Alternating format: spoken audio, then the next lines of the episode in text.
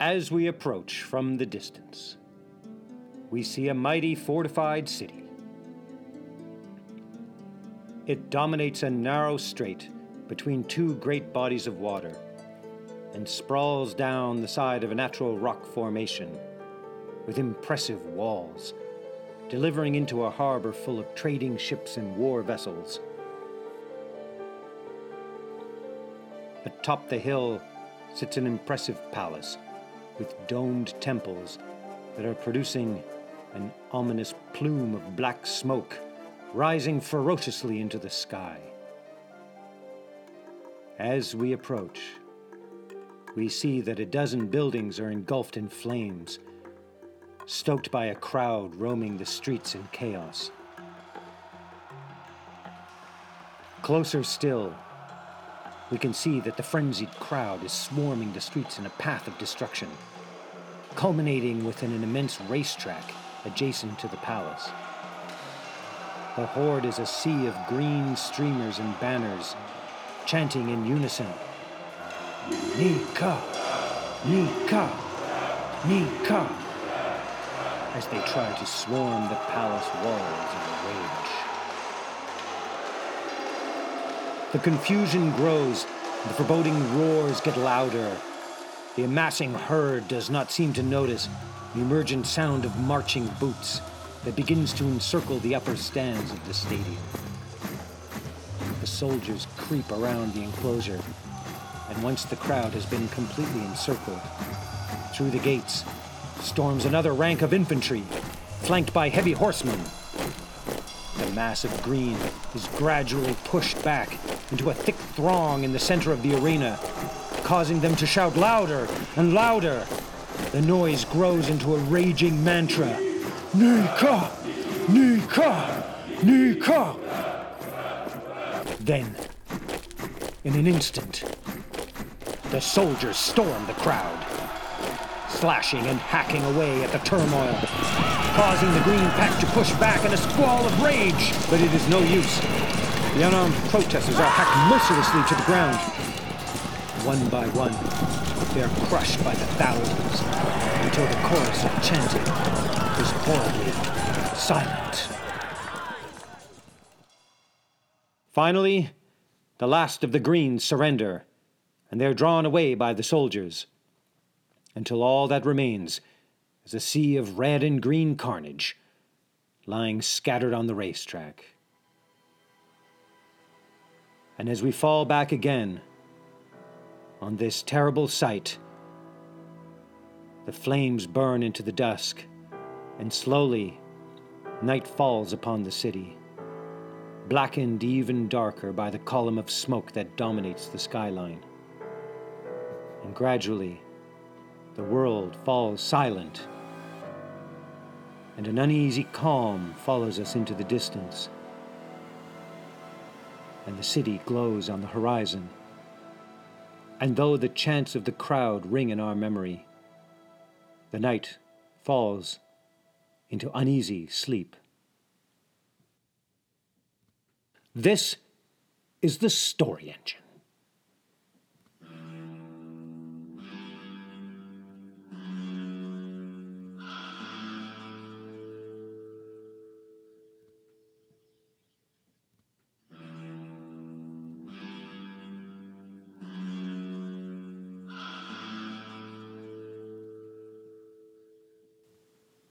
Welcome to the Story Engine. I'm Tristan Verboven. In our last mini episode, the dreary day to day affairs of a small city in Vandal Africa escalated suddenly to a terrifying rebellion at the hands of mysterious tattooed agents. And while the people of Big Water and the subjects of the Vandal Kingdom have not yet heard this terrible news, they are nonetheless wary of a suspicious man traveling by ship and touching in at the port of Sardinia. In the harbor of this port town is a fortified custom house. In one of the holding chambers, a man sits on the floor, and he's flanked by two vandal guards. Yet, despite his unfortunate current position, he has an air of confidence and anticipation. A loud clanging comes from the door, and it opens to a guard calling into the room. All rise for Governor Godus! Before the man can finish his announcement, Godus enters the room and is removing his cloak and gloves. So this is him, calls out Godus. The man rises to his feet. You speak Vandal? Goth? Greek? Any language you like, he replies in Goth. Godus stands before him, looking him up and down, and after a moment he says, Well, you're definitely not a sailor. He takes his hand and examines it. Not a merchant. Your posture tells me you're not a soldier either. He looks at his face. Nor a noble. And besides, what noble would be sailing this part of Big Water alone, without his entourage? You're a real mystery, you are. He paces around him and finally settles again before him. You've been at sea a while, I see. I know you stopped in Methone, then in Syracuse, then in Tripoli, before coming here. He looks him deep in his eyes. A spy, perhaps? You only have to ask, my lord. The man returns his gaze. I am no spy. I'm a messenger. A messenger! For me! From whom? I've just come from Africa, where King Hilderic has just lost his throne to the nephew Gelimer. Soon you will be asked where your loyalties are. That news has reached me already, and you are no vandal messenger. I've not come to you with that message. I've come to take one back with me to the city of Constantine. The great leader would like to know if you will continue your service to Carthage. If by chance he makes an enemy of the usurper, he would like to know where everybody on Big Water stands. Is that a threat, messenger of Constantine? If it is, I can assure you that we Goths will never submit to your Roman god.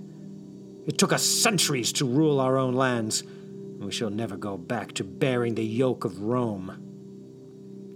You needn't worry, my lord. Justinian has no designs on your island. He asks, simply, that, upon your next tribute to Carthage, that you keep that tribute to yourself.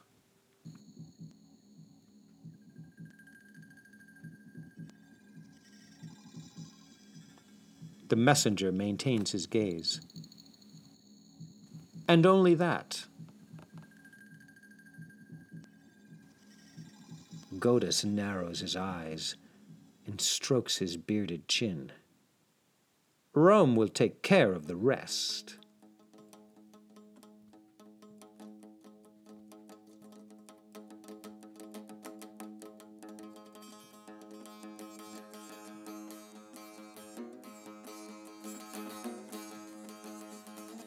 Well, well, well.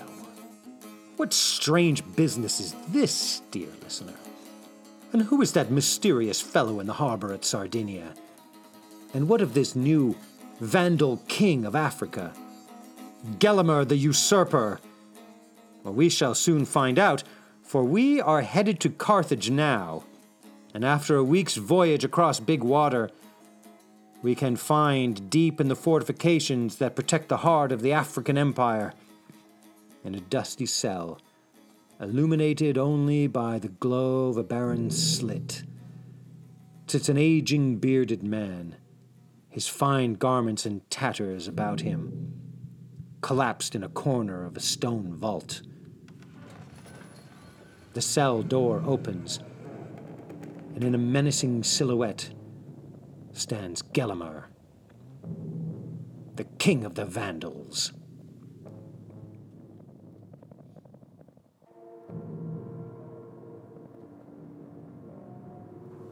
After a moment, the old man sits up and raises his head to face the figure in the door. And when he sees who it is, he groans in contempt. Mm. Did your king not please you? He moans. Did he not? Did he not give you everything you wanted? Was it not enough to be a wealthy prince? You were always the jealous one, Gelimer. Even as a child. We must not let this Roman god into Carthage, you damn fool! Don't you see? The Romans. They're all among us. And their foul god. It will bring their evil to Africa again. We must not let their temples here. You forget, my boy.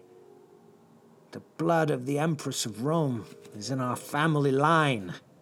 Back to the time of Huneric and Gaiseric himself. But you. You don't have that blood, do you?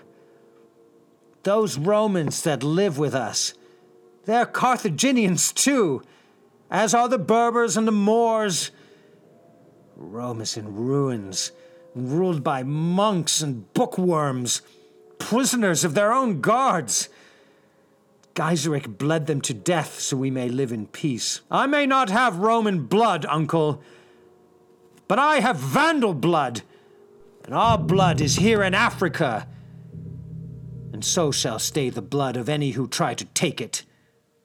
Be it Rome, or Constantine, or anyone. Constantine meant us no harm. Justinian is a fine leader and a friend of Carthage, or at least he was a friend of mine.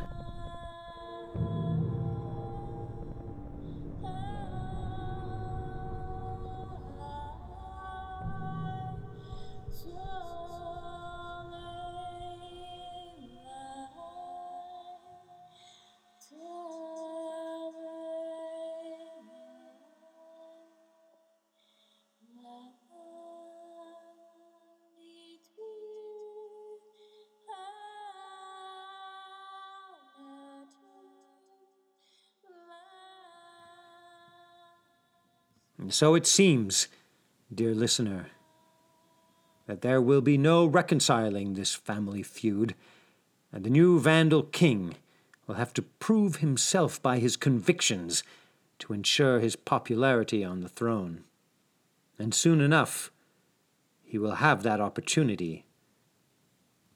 But first, let us stop in at Rome.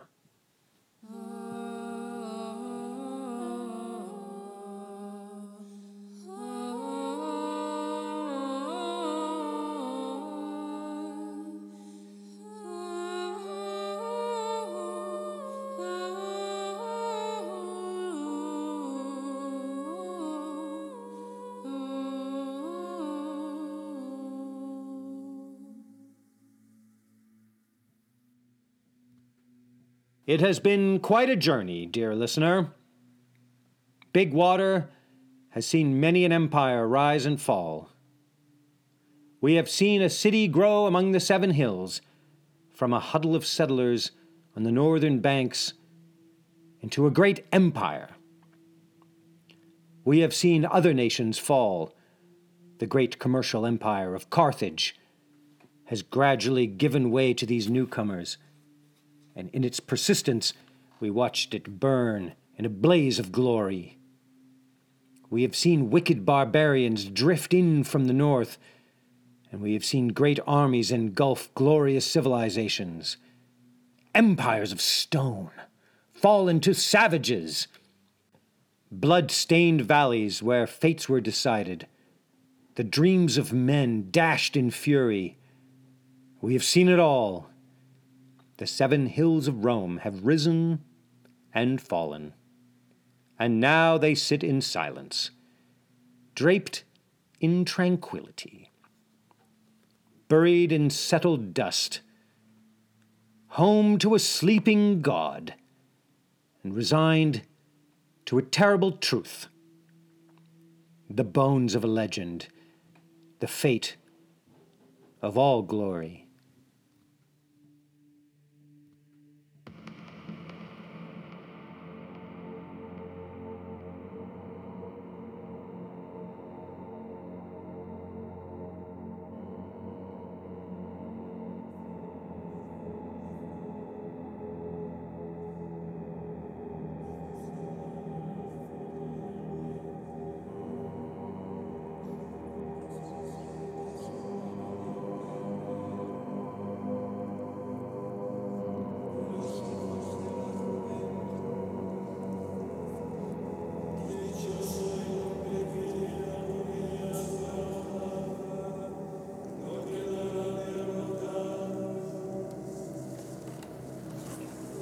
From atop a great fortified temple. The bearded man in fine cloak and linen, Cassiodorus, and his young apprentice look out upon the seven hills of Rome.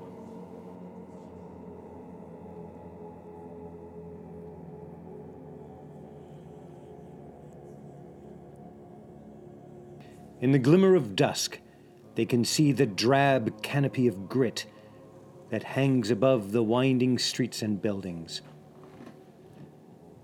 From where they stand, they can see the great arena where the people of Rome once gathered in masses to witness gladiators in brutal duels. They can see the broad forum and its temples that once were bustling with life. They can see the vast Circus Maximus that once roared with the screams of crowds cheering on their charioteers. They can see the market squares that once brimmed with commerce, the aqueducts that once flowed with water, and the tenements that once fueled the din of a great city. But now, as the sun gently drifts behind the horizon, we hear nothing, or very little at least. The buildings are long deserted, aqueducts dry, and the grand squares are homes to flocks of animals lazily grazing upon the grass growing between the unkept ruins of a ghost town.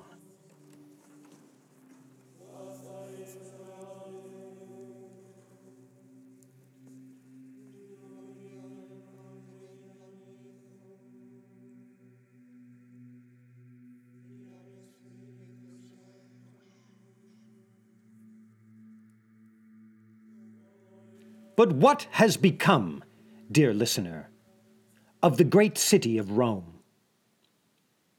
And the settlers that once made their home among the seven hills? What has become of the empire that once held the helm of the power on Big Water? The great conquerors of Carthage, the legions of Caesar that defeated the Gauls, the builders of roads and bridges and great temples. How could they just abandon this eternal city and all its wealth and power just to let it rot. And who are these barbarians who now live in the ghost of a skeleton town? Still to this day, they wander in from the countryside in search of food. There's nothing left to plunder. There has been nothing for some time. Wave after wave of menacing tribes have picked it clean, marveling no doubt at its sad splendor.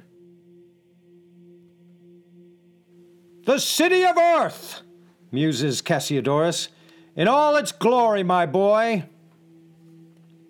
The boy gazes into the quiet, abandoned streets. And Cassiodorus continues in a solemn tone. It was not always the kingdom of the Ostrogoths, you know.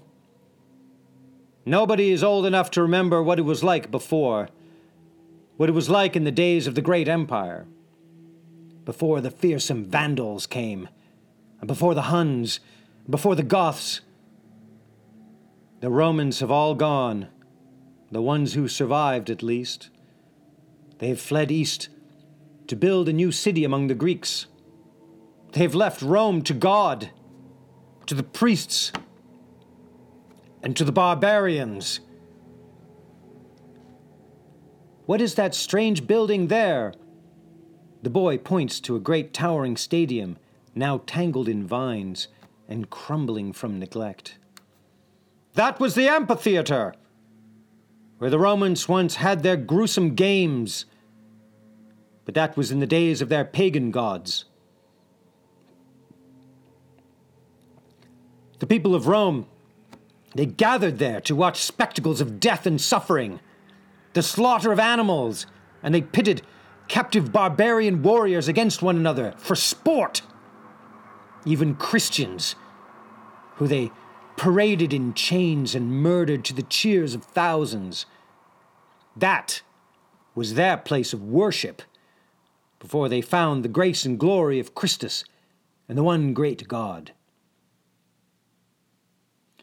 Of all the temples, this was the one that united them under a single Rome. They worshipped war and victory. It gave them peace, even wisdom. They built the city out of stone and marble, and they thought it would last forever. They thought they could rule forever.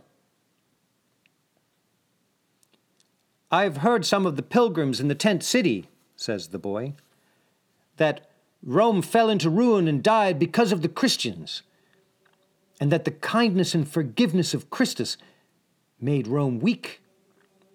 Far from it, boy, replies Cassiodorus. Christus has given Rome everlasting life. If Rome had kept its pagan gods, would be as dead as the temples you see in ruin. But with Christus, Rome shall be eternal. Is Christus not the embodiment of the seven hills itself? Are the Romans not builders like Christus? Did they not stand by their convictions and serve their God? When Rome was at the brink of ruin, beaten and bloody, facing its own death, did it not keep its faith? Rome bore its cross like our Savior. Cassiodorus takes a small statue from within his robes. On it is carved the very Savior, Christus, dying on a wooden cross. And he kisses it tenderly. And like our Savior, dear boy, Rome too will rise from the dead. It has died upon its cross, and now it is buried in its tomb. But make no mistake, Rome shall some day emerge from its crypt to live again for eternity. He lets the effigy hang once again from his neck. Do not forget that the Vandals who plundered Rome, and the Goths, who now tend Roman plows, are all Christians too. When the Huns rode on to the Seven Hills in search of revenge, it was our Holy Father and the High Priest of Rome who stood out in the road, alone, but for the grace of God. And he turned Attila away. And then the Vandals came to pillage the city. And again, it was the high priest of Rome who stood in the road, alone, weaponless, but for his faith. And he saved the great city from the same fate as Carthage.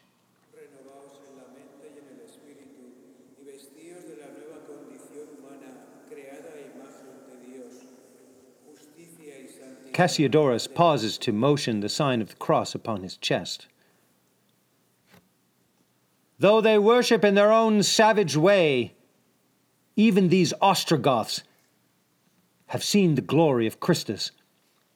Try as we may to bring them to the light of the Roman way, their king even thinks himself a Roman and dresses his tattooed skin in robes, crowning himself the Emperor of Seven Hills. He's a good man, and he protects us. But he is the king of the earth. He's the king of the Goths. And we, we are the last of the Romans. In here, in the fortress, in the tower, we keep the city of God, as did St. Augustine.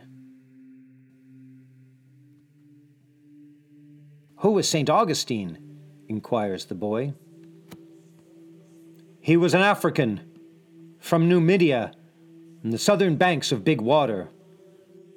He came from the city of Hippo, his father a Roman and his mother a Berber. He devoted his life to the pursuit of knowledge and earthly pleasures. He looks down at the boy. They were not all murderers and thieves, you know. The true essence of Rome was its knowledge of earthly matters the study of science, the physical world, and the arts, the study of words, all of which they kept in perfect divine scrolls to be preserved for eternity and beyond the life of men. He kneels down to the boy's level. Augustine kept a library of these scrolls, and in these pages he kept the secrets of the universe, the science of the mind and soul, to be passed on forever.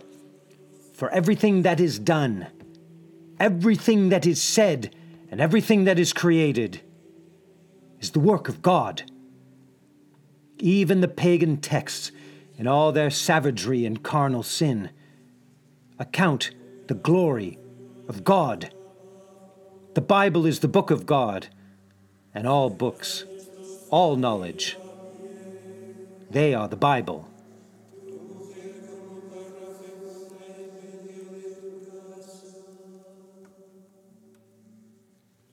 Whatever happened to Augustine's library? inquires the boy. When the Vandals came, and from nowhere it seemed, they made their way to Big Water and ravaged the African coast in search of a homeland. City by city fell to their pirate siege until they came to Hippo, where Augustine rallied to preserve his city and his library and, and civilization itself. He knew what was at stake if the city were to fall. And the Romans of Hippo fought a stubborn defense of their fortress. Were it not for his prayer and duty to God, it would have fallen to these pirates. For upon his death, the city finally fell, and when the Vandals put the city to fire, so taken they were by the beauty of the Roman temple and by his marvelous scriptures that they were spared of the ordeal. And when the Vandals went to conquer the riches of Africa, the city was gone, and so was Augustine. But the pages lived another day.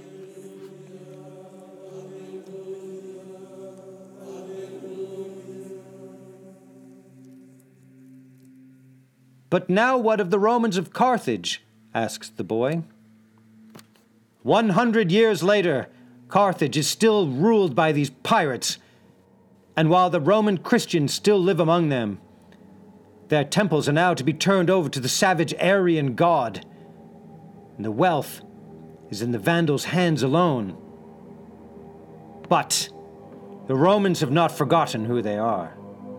When Gaiseric, king of the Vandals, robbed Rome of its wealth, he took with him a noble bride to his son's throne. The Vandal line holds Roman blood, my boy, and with it the Christian faith. Perhaps some day an army from the city of Constantine will come and deliver the empire back from the barbarians. The boy wonders. Only God can deliver us.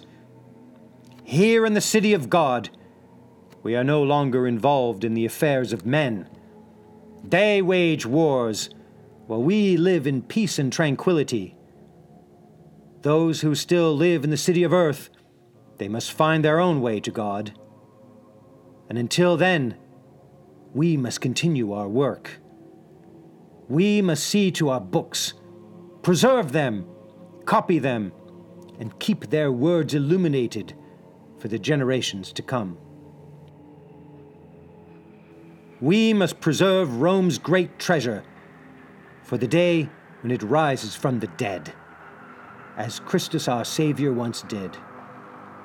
To God, my boy, a thousand years is but a day.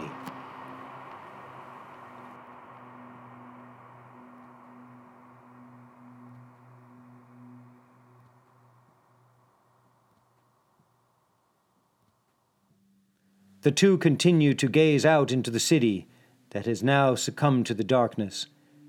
The only light coming from the fires of the clusters of life among the ruins, and night falls upon the city of earth.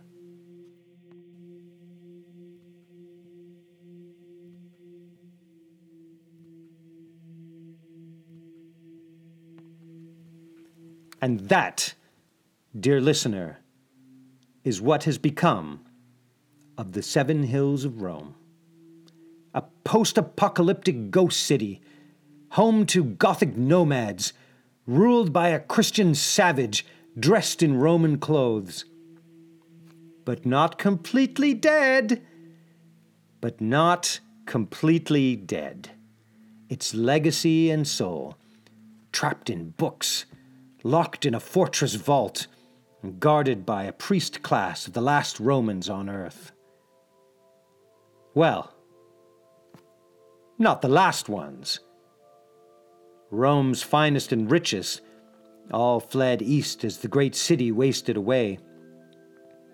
They found refuge in a new home on the eastern reaches of Big Water, among the Greeks, in the city of Constantine. They are still Romans, to be sure, but they are Eastern Romans rather than blending the wisdom of the Greeks with the temperament of the Romans. They have instead retained the temperament of the Greeks and the wisdom of the Romans. We make our way there now.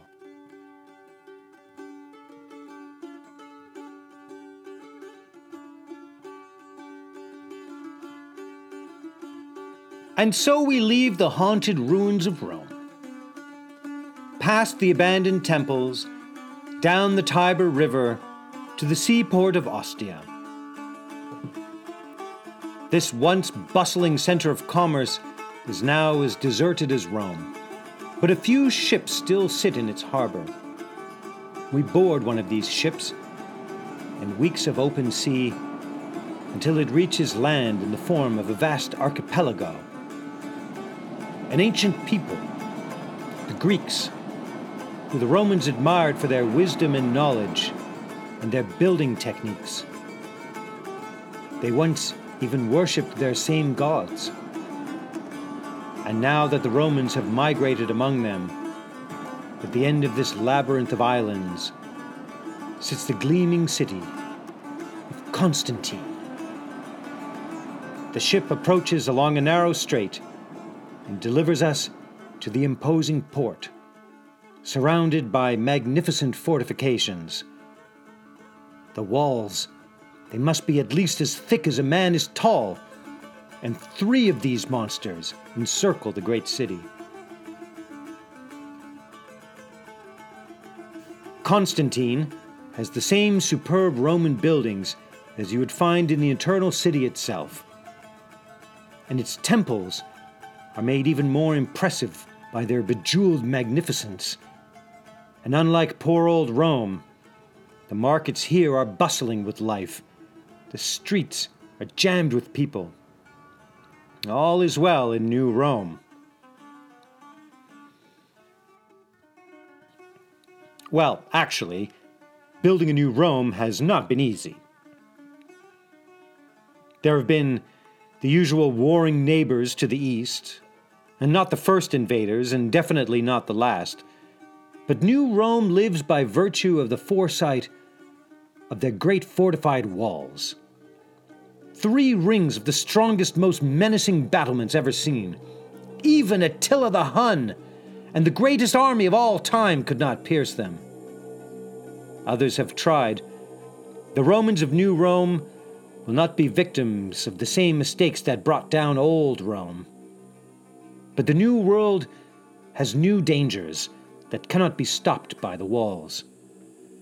Sea pirates threaten trade, uneasy alliances, and most recently, an angry mob of horse racing fans smashed some temples and stormed the palace.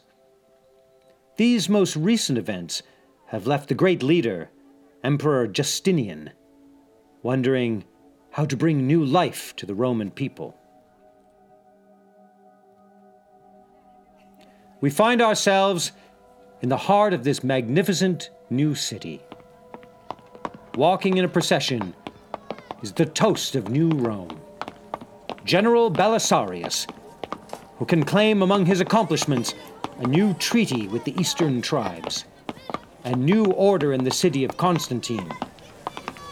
He walks through the winding streets with his entourage in tow, graciously receiving praise by onlookers.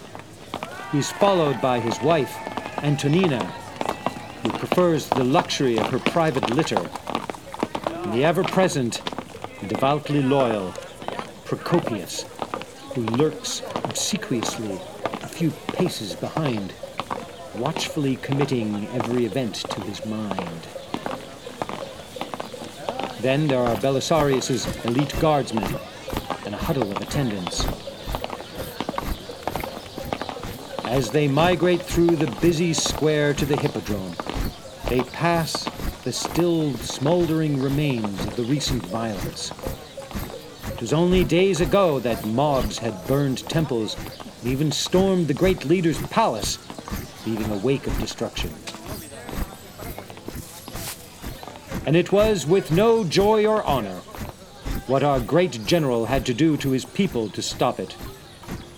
And now that the dust has settled, we can bury any misgivings we may have had in the security of New Rome and his duty to the great leader.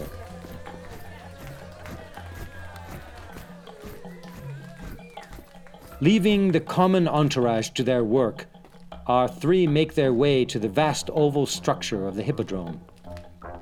The stands are empty but for the great leader and his court, who are set up comfortably in the gallery. And as they approach the imperial booth, Antonina squeezes her husband's arm excitedly. Theodora, wife of the great leader, greets her warmly. Antonina, my dear old friend, it has been too long since we have seen you. Oh, the smell of the circus always reminds me of my childhood, she squeals. Do you remember when we ran about this place as girls? That was another life, my dear. Theodora embraces her warmly. Come sit over here with me. She turns to greet her other guests. General Belisarius! The general bows ceremoniously to her and to the great leader. It is a great honor! He motions to his scribe, who is already bowing. You know my Procopius, of course? It is difficult to imagine you without him, jokes the great leader. He haunts you like a shadow. It is you I want to see, my dear Belisarius. He motions him away to sit with him in a draped enclosure that looks over the hippodrome. Belisarius takes a place on the mound of voluptuous silk and embroidery. Wine is poured, and Justinian speaks in a low voice to the general. Rome owes you a debt of gratitude, says the great leader. Look around you, General. This is the very racetrack, just days ago. That was the scene of a terrible rebellion, hell bent on destruction. Those hooligans put their own city to flames. We might have had to flee the palace were it not for your interventions and the resolve of my dear Theodora. He reaches back to take her hand. He was ready to take flight. We even had a ship docked in the harbor, interrupts Theodora. But I would not hear of it. Where would we have gone that is safer than our home? As you know, General, I was not born into this noble house. But now that I wear the purple, I intend to be buried in it. Rome has both of you to thank, interjects the great leader graciously. He returns his gaze to the general. No army or siege engine exists that can breach the walls to protect the city of Constantine. New Rome is safe as long as it stands united. But these walls will not protect us from the enemies within. Hopefully, now that the rebellion has been quelled, replies Belisarius, we can enjoy some peace. Well, we cannot yet count our blessings, says the great leader bleakly. Our new Rome is in constant peril. Look around you. Our people have forgotten who they are. You and I are the only ones who still speak the old language of Rome. You may have put the Persians in their place, but it won't be long before some other enemy will come to our gates. We must remind them that we are Romans, that Rome is the light. He pulls out a scroll from beside him. You no doubt saw the ruins left by the rioters as you came here today. He unrolls the parchment. Behold, the temple that shall be built in its place. The parchment reveals a magnificent temple with flowing domes and spires. This temple will be greater than any that ever stood in Rome. Justinian's eyes are glowing. It shall be a great tribute to the eternal God. Its splendor shall be known throughout the world, so that the kings of Big Water should want to join us in its glory rather than make us their enemy. Justinian marvels for a moment in silence before rolling up the scroll again. I've drained my court of corrupt senators and officials, and with their confiscated wealth, I shall give my people the greatest temple of all time, and it shall be built quickly and spectacularly. He puts his hand firmly on the general's shoulder. This is where you come in, my dear Belisarius. I'm counting on you to bring back the glory of Seven Hills and the wealth of Carthage to our new Rome. Belisarius looks at the great leader, puzzled. I give you the great honor, as protector of Seven Hills, to take your army to Africa to liberate it from the Vandal heathens and give it back to the people of Rome. Belisarius takes a moment to let it sink in. It is an honor indeed, great leader. But that is not all, continues Justinian. Once Africa is back in our hands, you shall take your army to the eternal city of Rome and liberate the Seven Hills from the savage Goths, so that Big Water is under our control, and we shall never be chased from our home again. It is an ambitious plan, great leader, and worthy of the great legacy of Rome. You are the man for the job, Belisarius. You have my eternal gratitude and loyalty, great leader. Come then, roars Justinian jubilantly. Let us enjoy the show. I'm anxious to inspect your army. Where is the military parade you have promised me? Belisarius motions to Procopius, who has been lurking discreetly nearby, to commence the procession. And at once, the sounds of trumpets echo throughout the great stadium. Through the gates, marched legions in perfect convoy, bearing their colors and trophies.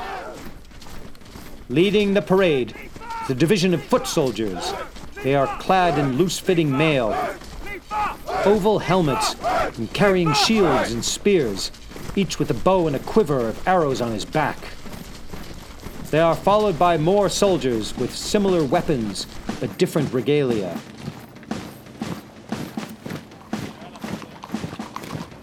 These are the Stratioti legions from Thrace, Illyricum, and Isauria, great leader, says Belisarius proudly. Archers and infantry in one, smiles Justinian. A far cry from the armies of Scipio or even Caesar. The days of the phalanx are over.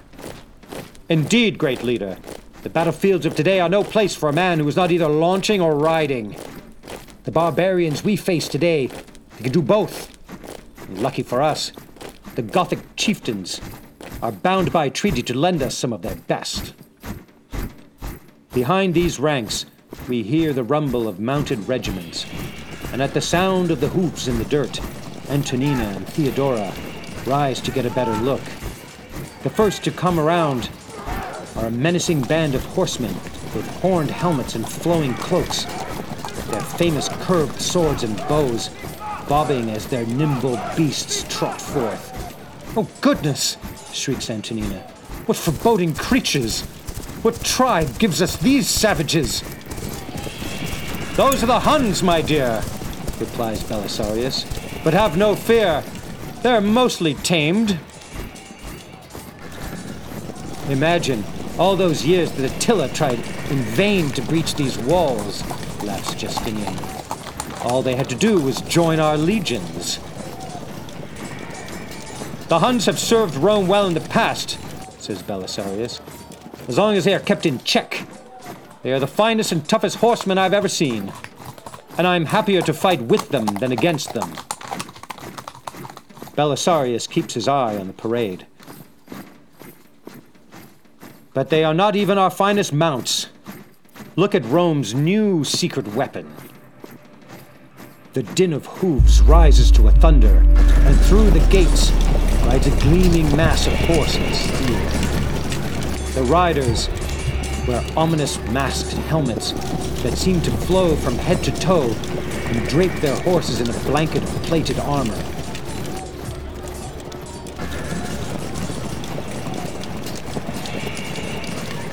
The men carry in their hand a small spiked buckler and are fitted with a lance, sword, axe, and bow.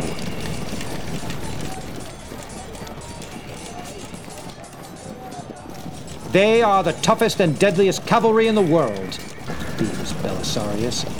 Impervious to any attack, ground or air. Uh, proficient in every sort of weaponry, they're as quick and maneuverable as any horse in their ranks. He glances over to the great leader. And best of all, they're in Rome's army. Behold the future of warfare. The armored legions pass the booth in a valiant show of arms, and Justinian's excitement is visible on his face. How soon can we get this army to Africa? asked Justinian to his general. I have 16,000 men in my expeditionary force at the ready, great leader. I will need at least 600 ships if I am to get there safely. Once we have touched in at Sicily, we will need to find a beachhead in Africa to unload this enterprise. The Romans still living in Carthage will welcome you as a liberator, my dear Belisarius. The Vandals have overstayed their welcome, and they have become lazy in the warm African sun. Still, replies Belisarius, it will be difficult to gain the element of surprise. Oh, don't worry about that, General. I have agents at work as we speak. Get your men to Africa and march them upon the city of Carthage. Rome will take care of the rest.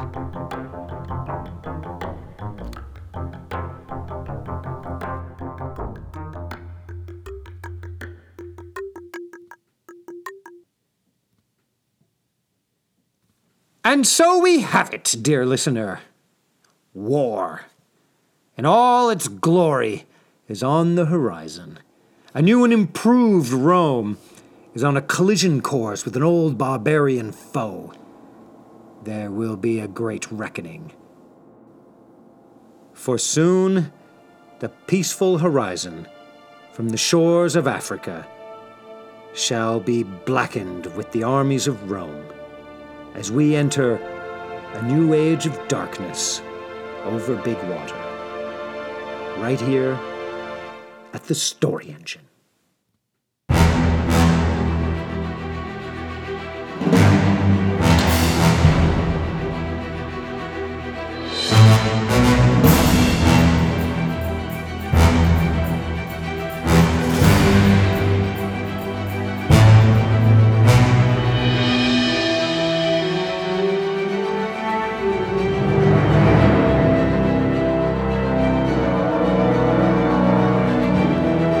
Sure to subscribe to this series, join our Facebook fan page, and leave your comments.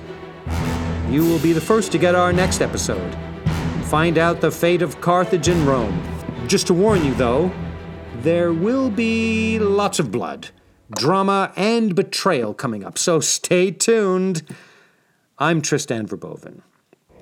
This is the Story Engine.